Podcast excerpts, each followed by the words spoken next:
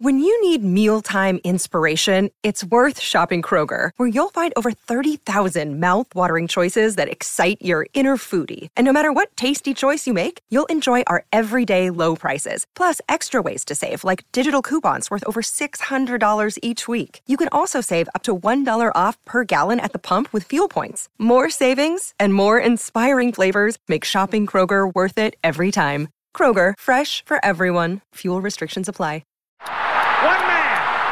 One. Goodbye. Hello, Heisman. 20, 25, 30, 35, 40, 45, 50, 45. There goes Davis. Oh my God! Davis is going to run it all the way back. Auburn's going to win the football game.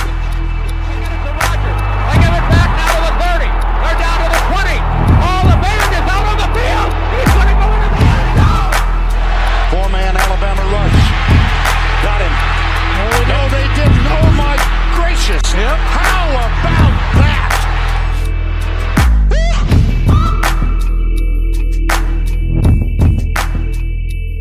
Gentlemen, we have waited nearly a month for these two games. The college football playoff semifinals are finally upon us.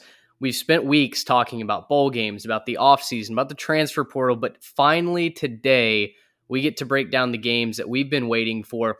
Welcome into the Three Technique, a college football podcast at the intersection of the X's and O's and the Jimmies and the Joes. I'm Mitch Mason, along with Trey Reeves and Garrett Turney. And fellas, I'm not crazy that these games are on New Year's Eve. I think that's a sticking point just about every year. Everyone wants to be doing things with other people, uh, not in front of the TV, and yet we're kind of forced to sit in front of the TV. But that being said, this entire year since May, when we started this podcast, has culminated into these two games and then eventually the national championship on January the 9th.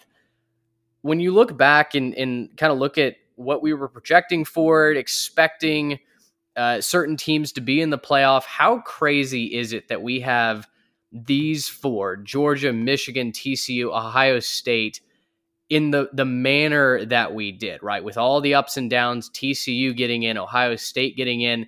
I mean, it really feels like it, it feels pretty cool to be at the end of the road. Yeah, and I think personally, this is the most excited I've ever been for the college football playoff semifinals. At least maybe back to the very first one when it was still kind of a novel concept, right? I think these two matchups on paper are the most fun that I think we've had in a long time, maybe since that first first year of the college football playoff. So I'm excited for it. Definitely wouldn't have expected these four exactly at the beginning of the year. I don't think you're that surprised of, you know, Georgia, Michigan, Ohio State making it but TCU especially. We've we've hit that all year long. TCU's the surprise, the Cinderella, and I love that they're getting a shot. Right? I, obviously, they're not favored to win. Obviously, we'll talk about and break down their chances against Michigan, who I think has a more talented team and maybe has you know more elite athletes at elite positions. But look, they're getting their shot, and I think they have a pretty decent chance, maybe a better chance than most people are giving. Them. Yeah, and I think, you know, the fact that we have Georgia and Ohio State, that doesn't really shock anybody. You kind of expect that. I think two of us picked Ohio State to win the whole thing preseason. The the thing that kind of shocked me is given those two teams making it, how shocking is it that we actually ended up with Michigan being a second team from the Big 10 and you know TCU as well, like you were talking about Trey, just a total shock. Nobody even picked them to make bowl games. Nonetheless, you know, make this incredible run. Almost came up real short against Kansas State in the Big Twelve championship, and you know we we go on there. But you know Michigan makes it in as the Big Ten champion, and then Ohio State gets in sort of as the secondary team from the Big Ten, the the at large bid if you were going to tell me that we had two teams from any conference, I think most people pick the SEC, you know, a Georgia Bama situation preseason. But to have two from the Big Ten, I think says a lot about the conference and where they are, and about these two teams and how talented both of them are, their respective resumes. I'm pumped about this matchup. I think we truly did get the four best teams this time around. I, I think the only thing that really surprised me, I mean, aside from TCU, is the way that Ohio State you know, backed in, quote unquote. We, Sure, we, sure. we talked about all season long how, hey, Michigan and Ohio State, they basically have 11 warm up games for their one game season.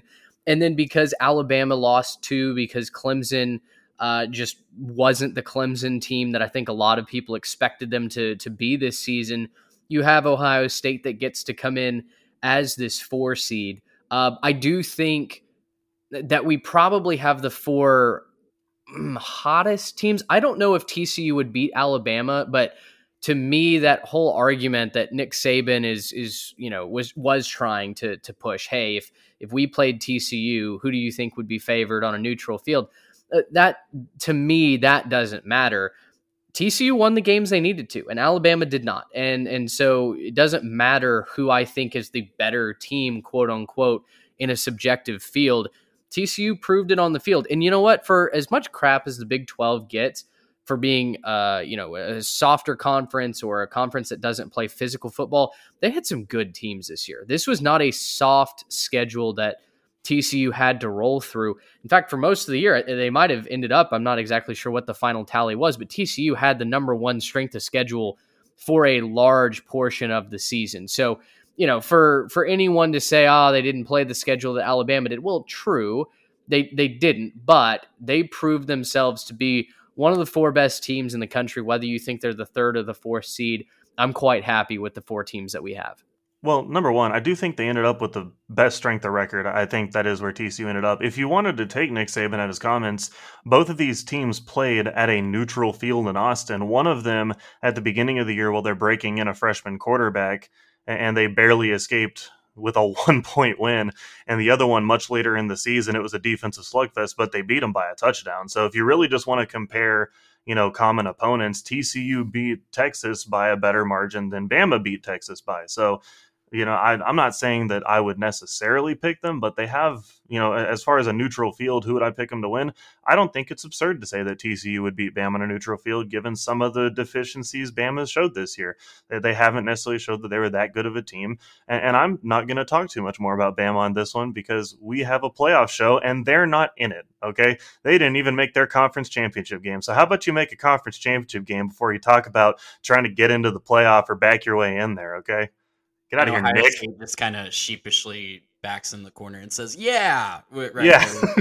No, Ohio State. Yeah, yeah if you look at thing. record, right? Like we got the four strongest records, and Alabama's right there on the verge. They're the fifth best. And I think TCU did drop to third just because they didn't finish undefeated, but still. Oh yeah, no, yeah, because they lost. Ahead of game, Alabama, yeah. ahead of Tennessee, they won on the field and they finished their regular season undefeated. Their only loss was to a top 10 team in Kansas State that's firing on all cylinders and it's in overtime. It's literally by an inch or two. So, you know, like we we've had that debate. I'm really excited to break into these games, but TCU absolutely belongs. And I think it's fine that we finally moved past that. And if anyone's still dragging their feet on that, then just get with it, man. Like they it's going to be an exciting matchup to watch their offense go up against Michigan's defense. Yeah. Uh, well, guys, let's go ahead and get into it. I mean, I think we have some maybe some comments on on some of the bowl games to get into a little bit later. So stick around for that. Twitter has been absolutely popping off this bowl season. So, very quick housekeeping. Uh, if you are not already following us on Instagram and Twitter at 3Tech Pod, if you are watching us on YouTube, welcome. Uh, you can find us on Spotify, Apple, all the audio platforms. And if you are listening to us, we're on YouTube as well at 3Tech Pod, the three techniques. Search either of them. Uh, our SEO results are hitting right now. So you'll find us and uh, you can bring up our account. Garrett's been working overtime this week. Trey and I were both out of town.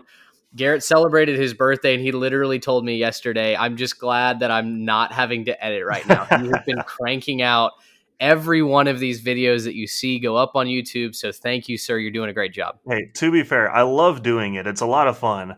But I think when Trey and I did the the session the other day for all these bowl games this week, it was like 12 in a single session. Yeah. And you know, to put all those out and the worst for me is a little behind the scenes thing. So I ended up rendering everything and I realized I missed one of them and I just totally oh. cut an oh. entire bowl game out. So I posted everything, and I'm like, wait, there's supposed to be 12. Why do I only have 11? So I had to go through and see which one, make sure I didn't put the wrong one on the wrong thumbnail, and so it was it was a little bit of a thing. It took me a little while, so it's a lot of fun. I like doing it, but was happy to not be doing it on my birthday. You're correct. That's that's right. Well, we appreciate it, uh, fellas. Two games to break down. Let's get into it. Let's start first and foremost with the afternoon bowl game, the first bowl game or uh, playoff game, I should say, of New Year's Eve. It will be 3 p.m. Central Time. The two seeded Michigan Wolverines, champions out of the Big Ten, against the three seeded TCU Horned Frogs. Uh, Michigan is a seven and a half point favorite as of recording this right now. First blush, and and I'm not asking you to predict a winner yet. We'll do that at the end, but give me kind of the the overview of this bowl game. Trey, we'll start with you. Michigan TCU. What kind of catches your eye when it comes to this one? Well, the simple, you know, 30,000 30, foot view is you've got an amazing offense in TCU against a very formidable defense in Michigan. And I think that's the matchup that everybody's really excited to see. When you dive into it a little bit deeper, though, what I'm really interested to see is how both of these teams handle the contrasting styles of what they've faced throughout the whole year. We've talked about it all year with Michigan, how they're kind of able to just play these slow, drag it out games. And, you know, I think they lose a lot of style points a lot of time. We've we've hit that nail on the head a whole bunch of they lose a, a lot of style points by just kind of playing an old school style, right? They're going to run the ball, they're going to establish the run, they're going to play really, really elite defense, and they're going to just kind of dominate teams, suffocate a lot of their conference schedule. Their defense looks really, really good. They've done it against a lot of teams that are in the lower 25% of offenses in college football. Your Iowas, your you know, other Big Ten teams. I don't want to throw a bunch of Big Ten teams under the bus right now, but different style of football than what TCU is facing week in and week out in the Big 12. And conversely, I think on paper, you look at TCU's defense and say, wow, that's probably going to be the worst unit on the field. But I'm really interested to see how they handle just a different style. Is Michigan going to be able to just line up and run the ball right at them? I think that's what most people expect. But, you know, we haven't really seen TCU outside of Kansas State we haven't really seen TCU face an offense like Michigan's. And Kansas State is kind of the closest one. It's a mixed bag throughout the year, right? You get the one win against Kansas State, the one loss in the Big 12 championship game. I'm really interested to see just how these two teams handle contrasting styles and what they faced for most of the year. Yeah, and I think if you want to talk about comparisons in terms of just offenses they've seen, I'm really looking at it from a physicality standpoint. I'm looking at you know Michigan compared to the Texas Longhorns. Yeah. I think having that kind of dual back system that they've had, obviously they're not going to be with Blake Corum. That's extremely unfortunate for Michigan. But having a guy like Donovan Edwards who can really just tote the rock, get 25 to 30 carries, and have no issue with it, I think is a massive plus for Michigan. But you look at that game. If TCU had won that game in a shootout, I would say, ooh ooh, well, good luck because you're not going to score the same way against Michigan's defense because Michigan's defense is, I mean, fantastic. I think they're only giving up 85 yards on the ground. Uh, and only 277 in the entire game. So th- this is, you know, a, a, situation where, you know, for TCU, if they had won that game in a high scoring fashion, I'd be nervous about them. But they beat Texas in a low scoring slugfest where their defense was extremely physical. And for some reason, that 3 3 5 was able to, you know, fill gaps quickly. And, you know, the, the linebackers playing in space were able to get into the, the holes correctly and do that. I'm curious to see if they can do that against a, I think, much more physical Michigan team. I think just up front, there's a lot more maturity than what Texas had. Uh, and I do think that Donovan Edwards is maybe a slightly more punishing back than guys like Bijan. Um, but uh, I'm just curious to see maybe you know how that matchup works out. I think that almost makes your entire game. The, these teams both match up pretty evenly just in terms of scoring. They came in sixth and seventh in scoring, both a little bit over 40 points a game. Um, they both have similar numbers as far as what they do on offense and on defense. Um, but I, am just, you know, I'm curious to see how that TCU defense can match up uh, in terms of you know being able to stop that Michigan run attack. I think for me, this game comes down to which defense rises to the occasion a little bit more. Because Garrett, you were spot on, sixth and seventh offensively for these two teams, so they they achieve very similar results via different different paths. Right, TCU is certainly more through the air. Michigan, for the most part of the season, has been a lot of on the ground. Blake Corum, Donovan Edwards. Now it's going to have to be Edwards that's leading that charge. Defensively, though, Michigan, the third best total defense in the country, you have to scroll a ways to get to TCU. They're ranked 74th in the country. They've given up almost a thousand more rushing yards over the course of the season. The pass defense has been a weakness for the Horned Frogs this season. The other thing that I, I, found while I was researching this week, one thing that I think is is super interesting to consider, TCU has six transfers that are first year starters on this ball club. The rest of the the three other playoff teams combined have two. So TCU wow. was a quick injection of talent. And has it always been pretty? No. They've had a lot of comeback victories, and that's what the, the playoff committee initially held against them, right? But they found a way to get that done. We talked about the strength of schedule, and and Garrett, you compared Michigan to Texas. That's exactly who I was going to compare them to because when you look at total offense, the best total offense or scoring offense that TCU played this year was the Texas Longhorns. They were ranked right. 20th in the country. Now they've got to take on a Michigan team that Trey, like you said, is is pound the rock, wear you down, crush you over the goal line, and and take the air out of that football. I'll throw this back to you guys. What, if anything, can the TCU defense do to step up to rewrite the script here a little bit? Because when you look on paper, that seven and a half point line looks about right, given the fact that Michigan is going to decrease that possession number. Yeah, I think it's havoc plays. I think whenever a team that's down, right? Whenever a team that's not favored to win or is like favored by more than a touchdown, usually what you see uh, formulate to an upset is those havoc plays on defense, either a takeaway here or there, or you know, getting a few sacks in opportune times, putting Michigan in third and long situations. It sounds cliche, but they've got to keep Michigan behind the chains. If Michigan's getting five, six, seven yards per carry, it's going to be a long day for the TCU Horned Frogs defense. But you know, if they're able to get some stops on first down, if they're able to put Michigan into passing situations on second and third down, then get some sacks. Let their pass rushers. They have a pretty efficient pass rush. I don't I don't have the numbers in front of me on where they rank nationally, but you know, just the eyeball test will tell you that they have a very efficient pass rush that can make some plays. And that's the key. JJ McCarthy does not make a lot of mistakes. He's not going to wow you with the big plays. I know he had a few, you know, downfield shots against Ohio State, but typically he's not going to wow you with the big plays. He's not not typically what their offense is formulated around, but keeping him uncomfortable, keeping him off balance, and I think making him beat you with his arm because you put them in third and long situations is the key for TCU. Yeah, and I think that they're going to have to shut down the pass to to have a chance at this because so if you look at just the base defense that they run, they run a three three five, and I think JJ McCarthy was even talking about it in one of the the you know pregame press conferences. He was talking about if they come out there in the three three five, they're excited because they're going to get to pull some guards and really smash them in the face, right?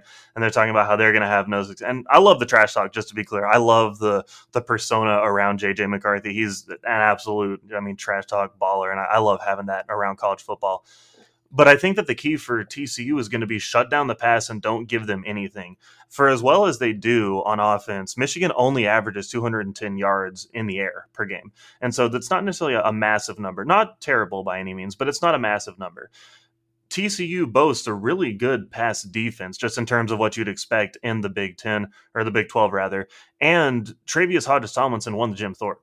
And so they have one of the best back there against, you know, a Michigan receiving corps that we've talked about it. They're not necessarily explosive. These guys aren't going to be, you know, at the same caliber of some of the other teams. They might have just on paper one of the worst receiving corps in the playoff. You know, I, I think if you just look at who the other teams are bringing into this one, I think, you know, there's a chance that they have the worst of the group if you're running a 3-3-5 and you can shut down the pass, that lets the safeties come up and it lets you get more guys al- around the line of scrimmage, and that's going to be what they need. You're not going to have guys at the point of attack like you normally would, so you have to be able to kind of stifle it by letting those linebackers creep up a little bit, let guys get around the edges, so you can't really stretch the field that well. You can kind of force them to go between the tackles, and then at that point, it's just about filling gaps and stopping the run. I think Michigan will be able to get, you know, an easy three, four, five yards on most carries in this game, but it's about forcing them into things like second and seven, second and six, as opposed to second and three, second and two, right? If you're staying there for Michigan, you're ahead of schedule, you're going to be fine during this game. But if they can force you into passing downs where, you know, it's maybe more of an obvious passing situation, I think they can suppress the Michigan attack and force this to be a lower scoring game for the Wolverines. I'm so I'm I'm weighing out. I think if this is a defensive match, Michigan's going to win. Uh, yeah. I, I don't think that TCU's defense can play as consistently as the Wolverines can, nor do I think that they can be relied upon for those turnover, for those havoc plays in the biggest moments, like I think you can with the Wolverines. talked about Michigan's pass rush a couple of weeks ago. I think even it must have been leading into the Ohio State game. Even without guys like Aidan Hutchinson, David Ojabo, they have gotten to the quarterback actually more efficiently this year than they did the two years past when they had the brand name, big time, top five draft picks uh, coming off the edge. So I've been really impressed with what Michigan has done.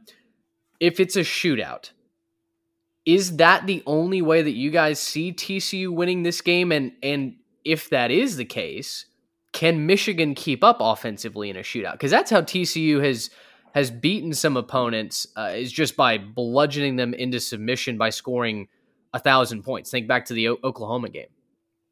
Yeah, and I think that's the big concern if you're Michigan. I think if you're Michigan, your formula to winning this game is coming out and stifling that early, not letting TCU's going to try to, you know, hit a big play or two in the first couple drives and try to get up 14 to nothing. I think that's the formula for TCU is to put Michigan on its heels immediately. If you don't see that happen, I think Michigan could walk away with this one relatively easily. But if you're Michigan, you got to come out and just whatever it takes, not let that happen. If you're Michigan and it's zero zero at the end of the first quarter, I think you're feeling absolutely fantastic about your chances at that point.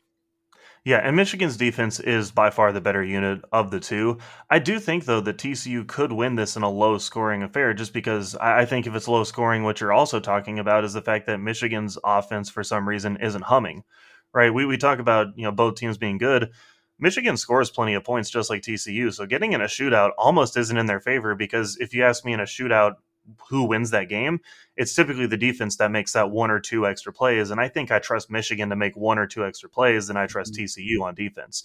So in a in a shootout game, I'd almost think that that goes Michigan's way, just because you expect that sack, that interception, that you know big stop on third down from Michigan. I think in a low scoring affair, that you know shows you that hey TCU is able to stand up and play physical and at that point you have a guy like Max Duggan who can make that extra play and I think he's the dynamic factor here right I think if you're looking at who are the dynamic players on both of these offenses Donovan Edwards is your guy on Michigan's team but Max Duggan is absolutely the guy on TCU mm-hmm. and if you have a game that's let's say 17-17 in the fourth quarter I feel great if I'm a TCU fan at that point because you know at that point you have a guy in Max Duggan who can make that extra play, who you've seen just has that X factor. He, may not be the most polished, he may not be the best pro prospect, but at the same time, you can't deny that this guy makes plays and finds a way to win. And that's what he's been doing all year. And so, uh, you know, even if you're down a couple points in the fourth, I would almost feel better about that than if it's a back and forth slugfest where you're asking him to go out and score again and score again and score again because mm-hmm. Michigan is scoring again and scoring again and scoring again. I'd almost rather this be more of a low scoring game because that shows that TCU's defense came to play, and then it's it's more of a make the most of your opportunities situation. Okay, so let's do this. And Trey, I want to hear who your X factors are in this as well. But let's go ahead and make our picks for this. And Garrett, let's start with you pick your winner of this game and ultimately give a reason why. Yeah, I, I, think Michigan wins this game. I think that this is what most people are expecting. I don't think that they cover the spread, though. I think that this is a fairly close game where you, you have kind of a. I do think it'll be a back and forth scoring thing. Um, I, I think that Michigan's defense will make more plays early, but man, TCU just doesn't go away. They they won't go away. They won't quit they'll hit you with some big plays and they're going to find a way to score ultimately at the end of this one. I think you probably see something more in the realm of maybe a 31 to 28, 31 27, something like that, um, just as far as a final score goes. Um, and, and, I think ultimately at the end of the game, it's going to be a Donovan Edwards long touchdown run that does it. I, I, think TCU will play decent defense in terms of stopping the run at times. I think that they'll find ways to get off the field. But I do think as the course of the game goes along, you're going to see a long run. You're going to see him break a tackle, hit the lane. You're going to see someone spring a big block. And I think ultimately that's what ends up doing it for Michigan. Yeah, I I'm gonna lean Michigan here too. I think the margin of victory is a little bit wider, and I hate saying that because you know TCU all year long. I've just loved watching this team develop and watching their run. Even told my TCU family at Christmas Eve that we're all frogs this year. Just kind of all you know rallying together over that. But yeah, I think I'm gonna go Michigan 31 to 20. I think uh, similar to you, Garrett. I think at the end of the day it's going to be a big play. And I'm looking for which receiver is going to step up for Michigan because I don't know that, you know, running the ball three times every series is going to get it done. I mean, we can talk about TCU's rush defense. If that's all you can do, they're just going to stack the box. And I don't care who you're playing against. If you don't have any pass threat, you're not going to be able to run the ball very effectively. So I don't know if that's Ronnie Bell. I don't know if that's Cornelius Johnson, but that's my X factor for Michigan. Who's going to step up and be that guy that JJ McCarthy can hit on those third and longs when they find themselves in it and keep the chains moving because TCU is going to be really licking their chops to get after the quarterback and probably feeling like they're done a pretty good job and just being able to demoralize them on a third and seven when you hit them for about a 15 yard play and keep a drive moving that's going to be huge for Michigan. I'm so I'm very in very similarly in the boat that Garrett is where I think Michigan does win. I think it's a 31-24, 31-27 type of final. I do think it's very close. For TCU, if they're going to win this game, they're going to have to have Taye Barber, Quentin Johnston getting open.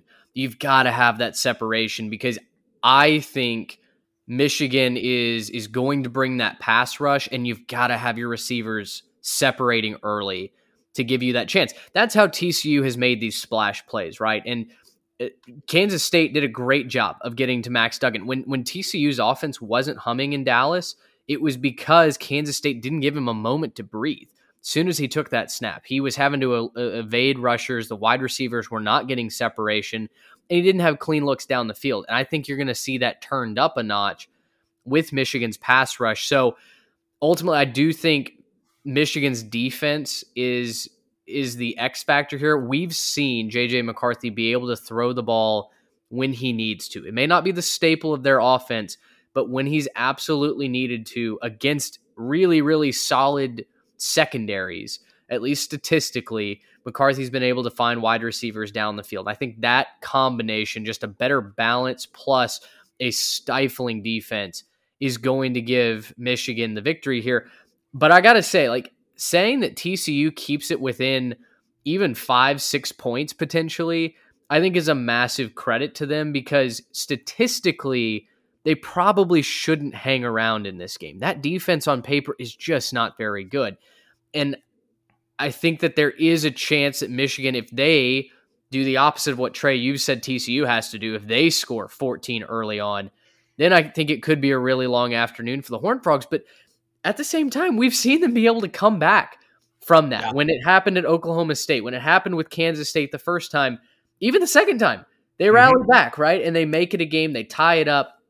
Uh, obviously, in the Big 12 championship game, they fell short, but this team has no quit in it, despite what it might say statistically on paper. So I do expect this to be a good game, but I do think that Michigan will will punch the first ticket into the national championship game. Well, and it's kind of a rough draw for TCU. I think Michigan might be the best just statistical team on paper in the playoff. Just as far as well-rounded, they're they're, you know, solid on defense. They play exceptional defense, but they also score a bunch. And so I think if you're TCU, you're kind of begrudging the fact that this is your your first matchup. You might rather get in a shootout with Ohio State, or you might rather just like depend on a Georgia team who hasn't been able to score as well across the course of the year, and maybe hope that you can get into a slugfest with them. But you know, I, I think TCU, the season that they've had, especially based on you know the expectations coming in, you know, there's no moral victories, but at a certain point, you got to step back and say, "Wow, what a ride!"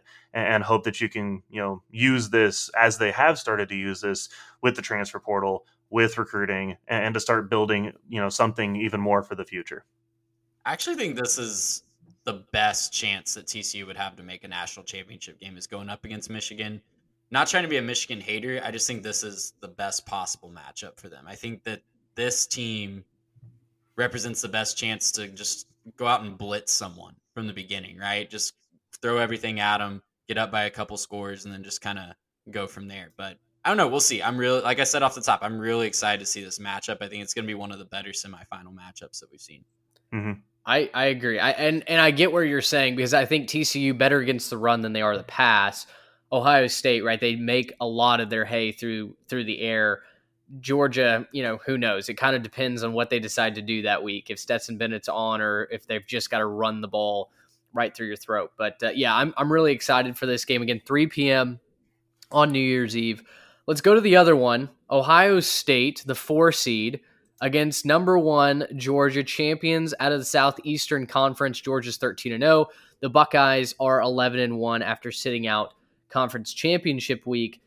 Same formula here. Give me, and Garrett, let's start with you. Give me what kind of catches your eye when you put these two teams together on paper.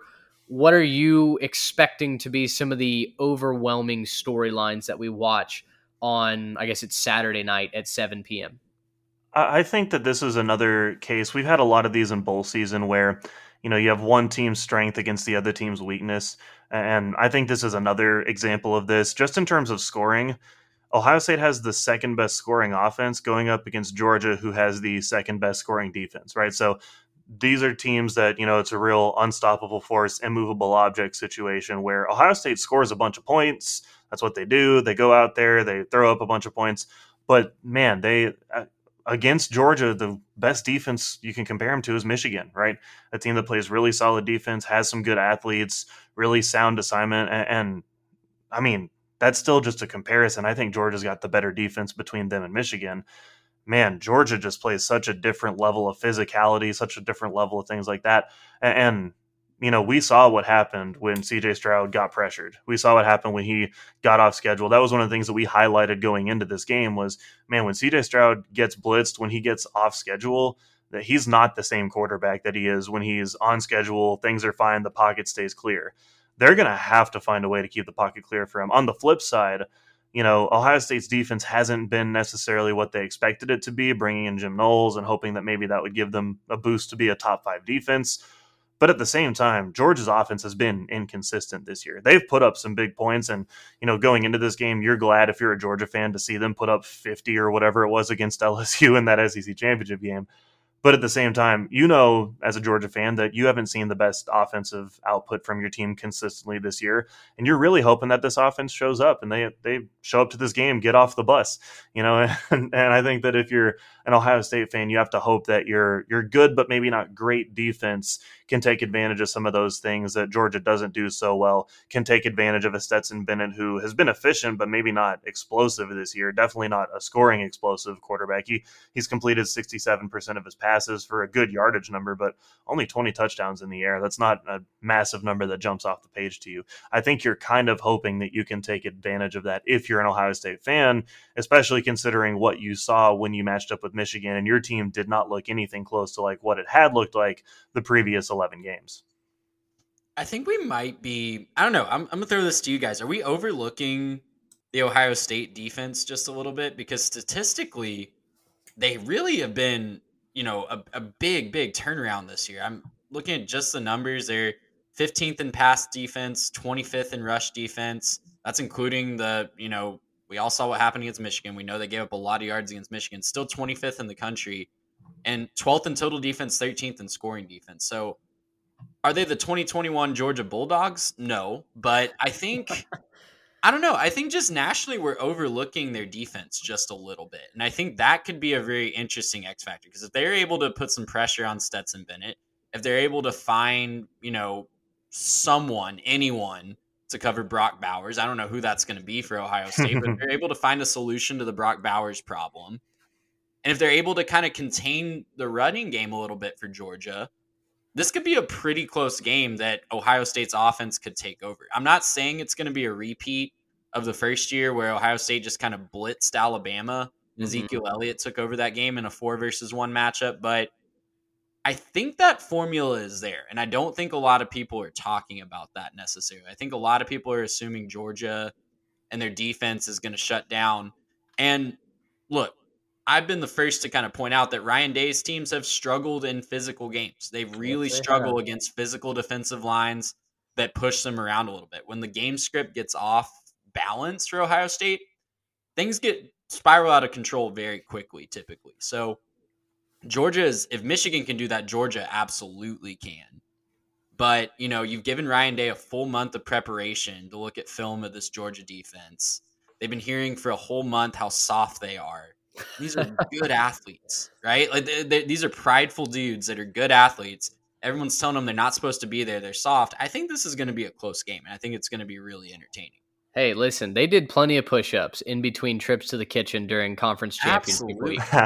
So, uh, no, okay. So on on their statistical defense side of things, I agree with you because when I looked at the numbers, I went, you know, on paper this is not matching what I watched that last week of the regular season against Michigan, and I do think that the stats you have to take with a bit of a grain of salt because you factor in teams like Iowa that have forgotten how to throw a forward pass.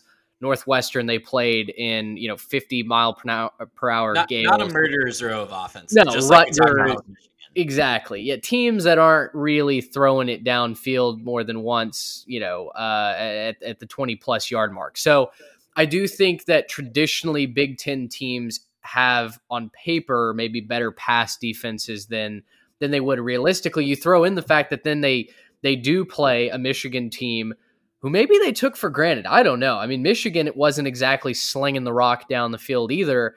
And then time after time after time, they got beat over the top. So, you know, maybe that wasn't in the game plan and and their secondary was just kind of conditioned to come up instead of go back uh, on, you know, at the line of scrimmage. I don't know.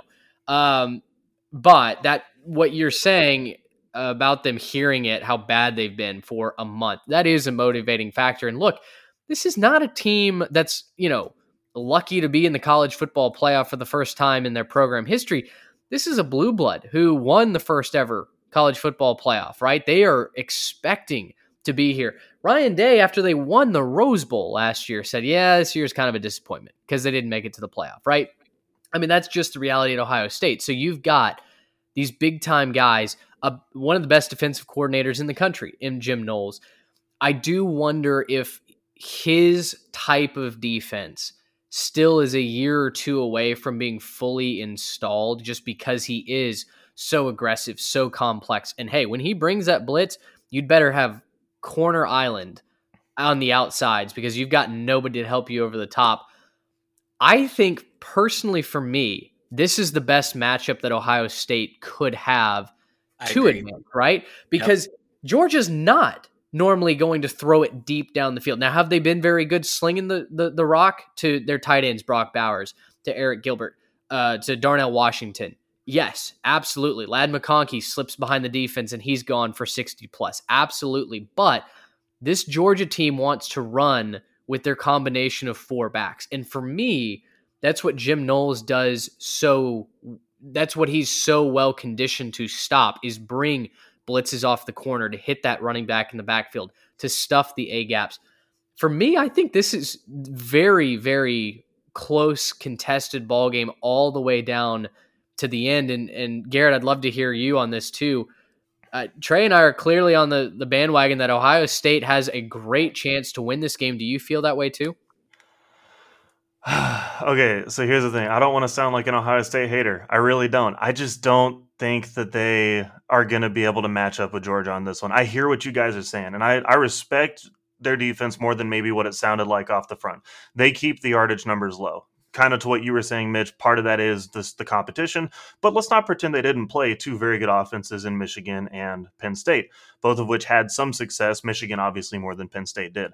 Um, I, you know, right here it's only 184 uh, in passing and 119 in rushing a game for them. So good numbers. I look at Georgia's numbers and I think that here's your main problem. Georgia averages giving up 77 yards rushing in a game. We saw what happened when Ohio State's run game went away against Michigan. The run game went away. You pin your ears back, you pressure Stroud, he gets off schedule. I don't think that they're going to have any success running the football in this game. I, I don't see a way for them to have any real success in this. I also think the really unfortunate thing is the fact that this is being played in Atlanta. like the Peach Bowl is is right in Georgia's backyard. Yeah. They dominate games in that stadium. I mean, there's some really good teams that they've played this year. Uh, I think back to the beginning of the season, that Oregon team is no joke, and they stomped them in that stadium. Uh, I, I just I don't really see much of a path here for Ohio State. He- Here's the Ohio State path. You have to hope that Stetson Bennett comes into this game choking, right? You have to hope that he comes in this game and he is not on it. You can get after him, you can pressure him, whatever it is, and he just he the moment's going to be too big for him and he's not going to deliver. That would make sense if he hadn't just won the Natty last year. Um, uh, you have to hope that maybe some of their star playmakers aren't there for it. Um, I, I, don't see that happening. I think Ladd McConkey is a, an underrated factor in this game for Georgia out wide. I think you could see him having a big day against some of that one on one, like you were talking about when they try to bring in pressure. But I just think you have to respect guys like Kenny McIntosh, Daijun Edwards, Kendall Milton. These guys run the football well. They're maybe not as explosive as guys that Michigan put out there against Ohio State, but these guys run the football well, and I think they're going to wear them down over the course of the game. Again, I'm not trying to say Ohio State has no path here. They can score with the best of them. If they show up and their mm-hmm. offense shows up and they're on, then Georgia has to, to tie their shoes extra tight, make sure they double knot them because it's a track meet right? And I think that's the way that you have to go with that for them. I don't see that happening. We've seen prolific offenses go up against this Georgia defense. Tennessee disappeared. Yes, that was a home game. This game's in Atlanta. Like, I'm sorry. Like, I don't want to be that guy. I'm not saying Ohio State doesn't have a prayer. I'm not saying they're not the fourth best team in the country because I honestly believe that they belong in this game mm-hmm. as opposed to an Alabama, Tennessee, whoever else at the same time, I do think that there are this year three teams that stand out above that fourth team. And unfortunately, I just don't think that Ohio State has what it takes to win this one this year. I think if I'm a Georgia fan, I am very concerned about our secondary, right? I think if you're looking for a weakness on Georgia's team, chink in the armor, it's certainly the secondary, and you don't want that to be your weakness against an Ohio State team Mm-hmm. It's going to throw the athletes out wide. They're going to throw at you. And I think that's why I think this is going to be a closer game. But look, this is also going to come down to how does Ohio State respond to adversity? Because they did not respond well to adversity in that Michigan game. And that's why that game spiraled from them. It was a close game at halftime. I think they were even leading at halftime. And they just let one bad thing lead to another, lead to another, lead to another, and just spiraled on them. And that's why that mm-hmm. game, you know, I don't think I'd love to look at the advanced analytics to see. And there's a guy, I think it's Stats of War on Twitter that puts out how bad did you get beat, and I'd love to go back and look at how bad Michigan actually beat Ohio State because I can't remember at the time what it was, but watching it live, it just really felt like that game just spiraled out of control, and Ohio State wasn't ready for that moment. And mm-hmm. I don't mm-hmm. know, like you said earlier, Mitch, I don't know if it was they just expected to win, and when it wasn't easy for them, they just kind of folded or if Michigan just kind of got under their skin as a rival. I don't know. And it's going to be really fascinating to see how Ohio State responds to another physical opponent that's going to want to beat them up up front and really get to CJ Stroud because if they can't handle it mentally, it could be another blowout. Here, here's my big stat that really is the issue for me. I am concerned a little bit about the the Georgia pass defense, but when you really look into it, the the concerns really go away for me, look, they give up 215 yards through the air a game. That's not like shocking. That's not necessarily as good as they were last year. I do think they played some better offenses this year. They give up less than one passing touchdown per game. That that's a phenomenal number, and I, I mm-hmm. think you you just have to acknowledge that if you're if you're CJ Stroud and you pass for two touchdowns in this game, I think that's success. The problem is, are you going to stop Georgia from scoring more than two or three touchdowns on the ground? Find you know Brock Bowers on a you know seam route, something like that. I just I don't know where they stop them on defense. They they could. I mean, Jim Knowles is a fantastic coordinator, and they have some great athletes on that defense. Uh, I'm not trying to take anything away from what Ohio State is. I just I also think that the thing that we're not acknowledging is where Georgia is as a program right now and the fact that I mean they could be going back to back and looking at next year's schedule. A three-peat is not out of the question for the Georgia Bulldogs right now, especially with where their talent is, some of the recruiting, the transfers, and I, I just think the Georgia's doing different things right now, and we're kind of in the middle of a dynasty run for the Bulldogs. Well, this game is going to decide if we are. I think yeah, because sure. I think if they can get by Ohio State, I like their chances I, I like their chances a lot against Michigan or TCU. I think the winner of this game is going to have a really great shot to win the national title. You know, if Ohio State's able to upset, obviously the possible rematch with Michigan would be fascinating. That would but be sick. This game right here, Garrett, is going to decide if we are in the midst of a Georgia dynasty because they this is going to be the toughest. You know, they they faced Alabama in the championship game last year. That's obviously really tough, but I think this matchup is really really interesting to me, and they're going to be able to prove or are they going to be able to prove that they are they've taken that step to be the top team in the college football universe? Yeah. Well, and one more quick point. I think if Ohio State does win this game, I think your MVP of the game has to be Tommy Eichenberg. I think that's what you're going to have to see out of him is look, your tackles leader for Ohio State, he's going to have to be all over the field. He's going to have to track down guys in space, play physical, and if he has a fantastic game, I mean, look, he's got 12 tackles for loss on the year. This is the kid who knows how to get after it. But if he has a fantastic game, I wouldn't be shocked if they do end up winning this game. I just don't know that he can perform at that level all game long.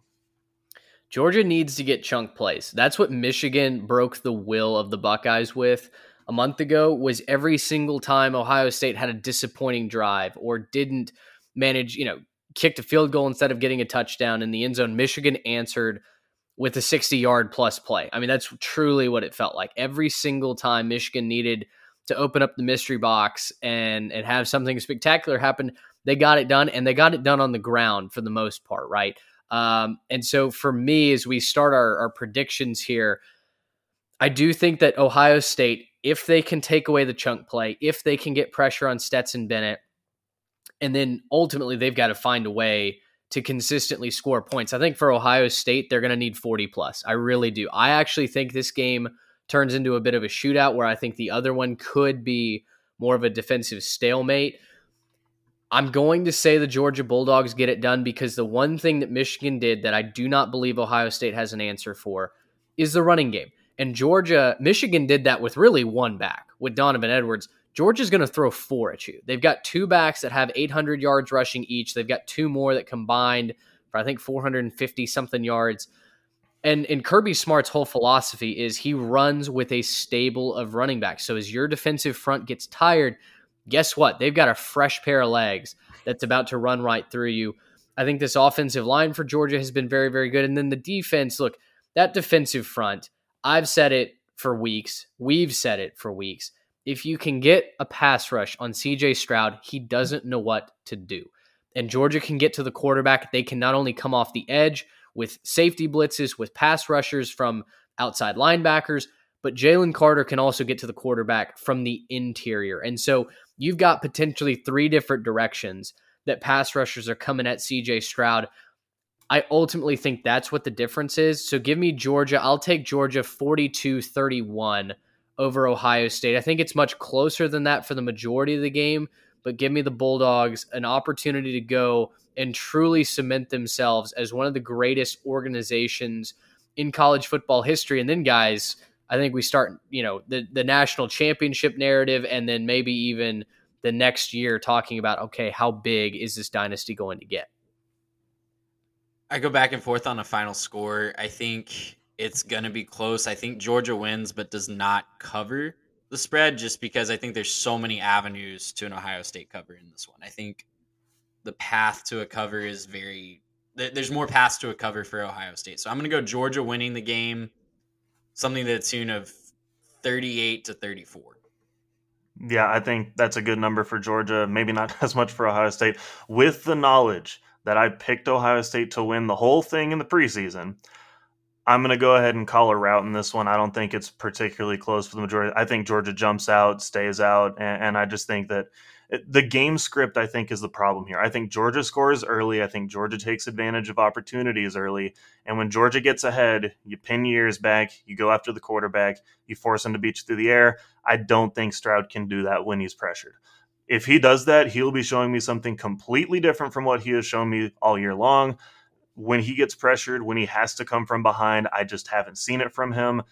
I think Georgia gets out. I think they stay up. I'm going to call something more like a 38 to 20. I think that this is decently high scoring for Georgia, and I think that Ohio State they're going to score. They're going to move the ball. I just I could see some turnovers, you know, on the you know plus side of the field. I could see you know some some missed opportunities, and that's that's just what Georgia does. You know, they just go find the ball. They they'll they'll pick one off when you're you know just getting some momentum and then score a couple plays later. It's just what Georgia does. Um, I think that they're a special team, and I think we're watching a special team right now that I think I, am willing to acknowledge is you know possibly the dethroner to Alabama's dynasty right now, and I think we could be talking about them becoming the new you know Alabama of college football. And one thing that we haven't really mentioned in this extended preview about Georgia is we've talked about their inconsistency this year, but when they play the top teams on their schedule, the Tennessees, the LSUs, they have just absolutely dominated. They've come out ready to play. They certainly rise to level their competition. That's definitely something to watch for too. Yeah, a couple of you know final scores for you from this year just for Georgia when they play those big teams. They beat Oregon 49 to 3. They beat you know I don't know if you want to call South Carolina big. They had a good year, but they beat them forty eight to seven. Uh, they beat Auburn forty two to ten. That's a rivalry game for them. They beat Florida, another rival, forty two to twenty. Tennessee, lots of hype this year, twenty seven to thirteen. Um, and then you know, if you want to call eh, Georgia Tech, they're not very good, but that is kind of a rivalry. But LSU at the end of the year, 50 to 30, they just open up wide margins in these Mm-hmm. games. They, they have some flaws on offense, they have some issues on offense. They open up big margins and they show up to play in this one. Could this be the fact their inconsistency this year? Could you be saying that this is just a, a, hangover from the fact that they won the Natty? Most of those guys came back and they're just looking forward to the playoff. Yeah, maybe. But the problem is, here's the playoff, the thing they've been looking forward to all year. So uh, I think it's a dangerous point for Ohio State. Not to say they can't win this game, but I just don't see it happening. Well, there you go. Preview for both the college football semifinal games. Again, the Fiesta Bowl going at 3 p.m. between TCU and Michigan. Then you've got the Peach Bowl between Ohio State and Georgia, both on New Year's Eve. Uh, let us know what you think on Twitter, Instagram, email the show, 3TechPod, uh, at 3TechPod on the socials, 3TechPod at gmail.com if you want to email us. Let us know. Reach out and give us your projections. Give us a score as well. Uh, if you're really close, if you get everything right, we'll shout you out on the podcast for sure. Uh, you can also leave it in the YouTube comments as well. Uh, gentlemen, bowl season has been really, really interesting. We've had some blowouts, we've had some really fun games. Just very quickly here at the close of this episode, uh, right now, Oklahoma is is beating Florida State in the Cheez It Bowl. Yesterday, though, and I just tweeted this on a whim. I said that uh, what was that? Two no Wednesday's bowl selection would be a lot of fun, and we got some absolute dandies. You had the Liberty Bowl between Kansas and Arkansas was a classic, goes to triple overtime. Oregon UNC and the Holiday Bowl was great. Texas Tech blows the doors off Ole Miss, which I know made all three of us smile. Um, what have you enjoyed about about bowl season, and do you think that you know uh, is there an argument to be made that bowl season is is less meaningful or is somehow less fun now with the college football playoff? Look, the rumors of bowl season's demise have been greatly exaggerated because it's still a lot of fun, man. Like it's college football. I don't care if the two teams are six and six; they're having a lot of fun out there. The guys that are playing in these games really want to play in these games, and they're entertaining. Like even you know, even if they're not the most competitive game on the field or the best athletes on the field, they're still a lot of fun to watch. They're guys that want to be there. Danny Kanell, you can kick rocks, my guy. Like, just stop. Your eight wins should be the threshold nonsense. You literally take away the amazing Liberty Bowl that we had on Wednesday night. So go kick rocks, dude. Like, just because you don't want to watch it doesn't mean you have to take it away from all of us. How do you Yeah, root for less less games or fewer games of the sport that that pays you a nice Pays you a paycheck. I don't. Yeah. I don't. I What? want less football. I, I, don't less like football. that I get paid to talk about. That makes no sense. Right. sense. No, that's it's just absurd. I do want to shout out a couple teams real quick.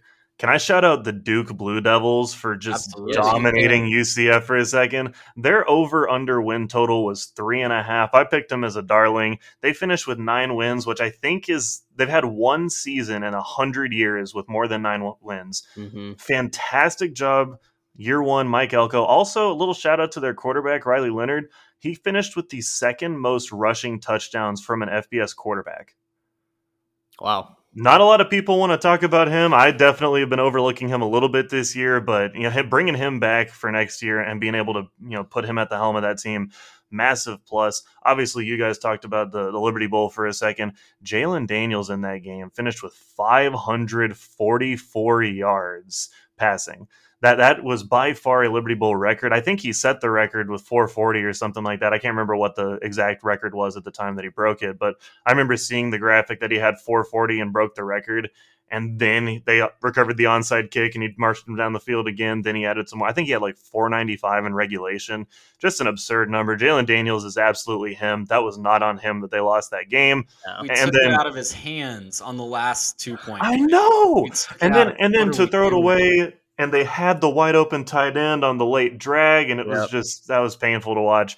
Yep. That I was watching that and I go, "What?" And I was just shocked that he threw it away. I'm like, "Why would you do that?" And so I don't. I- He, he didn't. He didn't mean to throw it away. He just straight up sailed that. That Probably was sailed that, it, that yeah. was four quarters of adrenaline and wanting to be in the game that uh, that doomed the lean bean machine. Unfortunately, Yeah, and, and Mitch, I don't know if you want to kind of lead up a little bit on this, but can we maybe mention the Texas Bowl?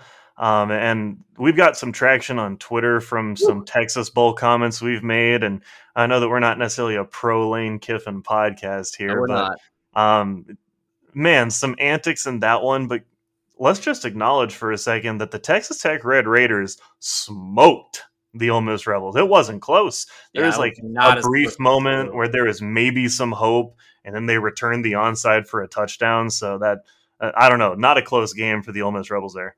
Well, listen, there were a lot of tweets going out from everybody about Lane Kiffin last night, and we were definitely uh, leading that charge. Someone tweeted that Lane Kiffin uh, coaches bowl games like a 10 year old plays Madden, and that is absolutely an accurate representation. I mean, just going for it. Yeah. He went for it on his own nine yard line, fourth and one and then smart. he's shocked when Texas Tech scores like two plays later. Um, yeah, listen, uh, Kiffin's And Kiffin's he wants a- to talk about. I, I don't know if we want to get into the accusations he made against a Texas Tech player. I, you know what? I don't even really, I don't even really want to give that any credence. I Okay, he's a yeah, clown. that's It's fine. been denied by the He's coach and the player. Come yeah, on. if if you want to go, absolute clown. yeah, if you haven't seen what Lane Kiffin threw around at the press conference after the game, go look at our Twitter at Three Tech Pod.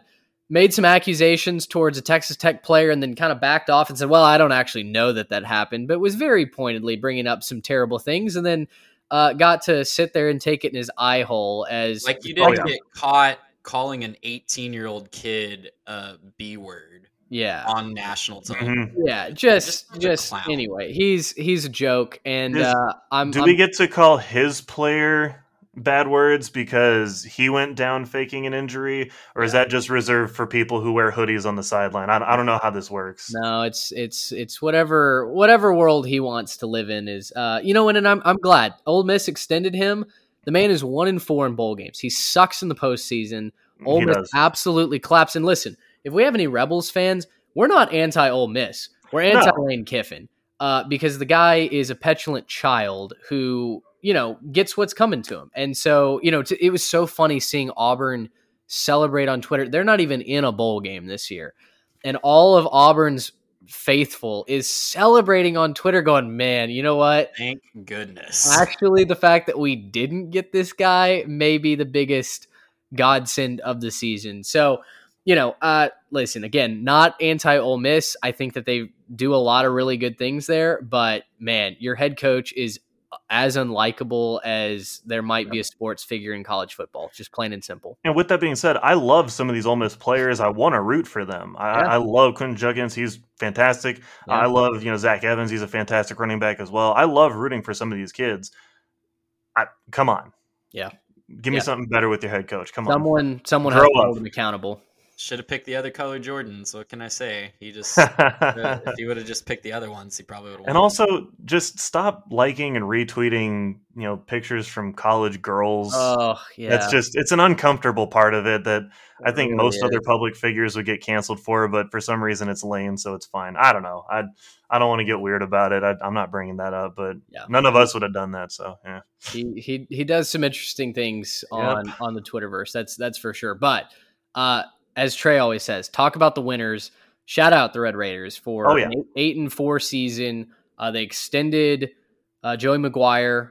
Uh, his contract now runs for as they should have. six years, I believe, twenty six and change million dollars. So yeah, congratulations to those guys out in West Texas. That's a great, great hire. We said it at the time.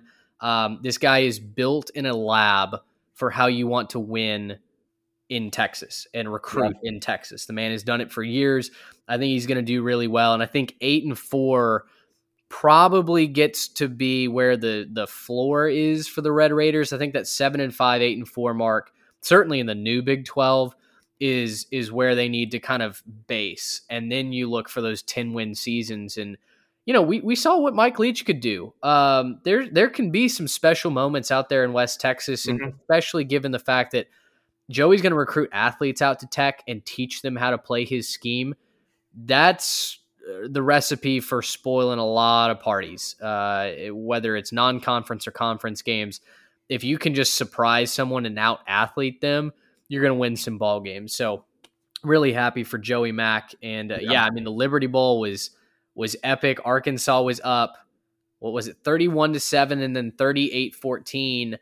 And, uh, you it know, was, everyone was changing the channel, pronouncing that game dead. And then I, yeah, me. Uh, in our group text, yeah. I said, I said, poor Kansas. They just outmatched in this one. Well, it was, it was 38 13, and Kansas scored 32 unanswered points if you include the first overtime period. Unreal. Just amazing. And the game that we're not talking about because it was happening at the same time, the Holiday Bowl. Shout out to Bo Nix for being maybe one of my favorite stories this college football season. Yeah. Goes from struggling at Auburn, you know, finds his landing spot with Oregon, turns the season around, turns his career around, and you know, if it weren't for a, a, questionable extra point, maybe making the the headlines there, we'd only be talking about how Bo Nix went out there and beat a very good North Carolina team. And, and I'm excited for him. I think he's coming back. That's what I saw last. He he's coming back. So it'll be a lot of fun to see where they can go next season. I know the Ducks are going to have my attention next year for sure. Oh, they should. They're going to be a factor in the yep. Pac 12 North. Great recruiting class as well. And yeah, bringing back QB1, that's a big, big win mm-hmm. for the Oregon Ducks. Well, gentlemen, I'm excited for the next couple of days. Uh, the college football playoff, as I mentioned off the start of the show, it's finally here. We're excited for it.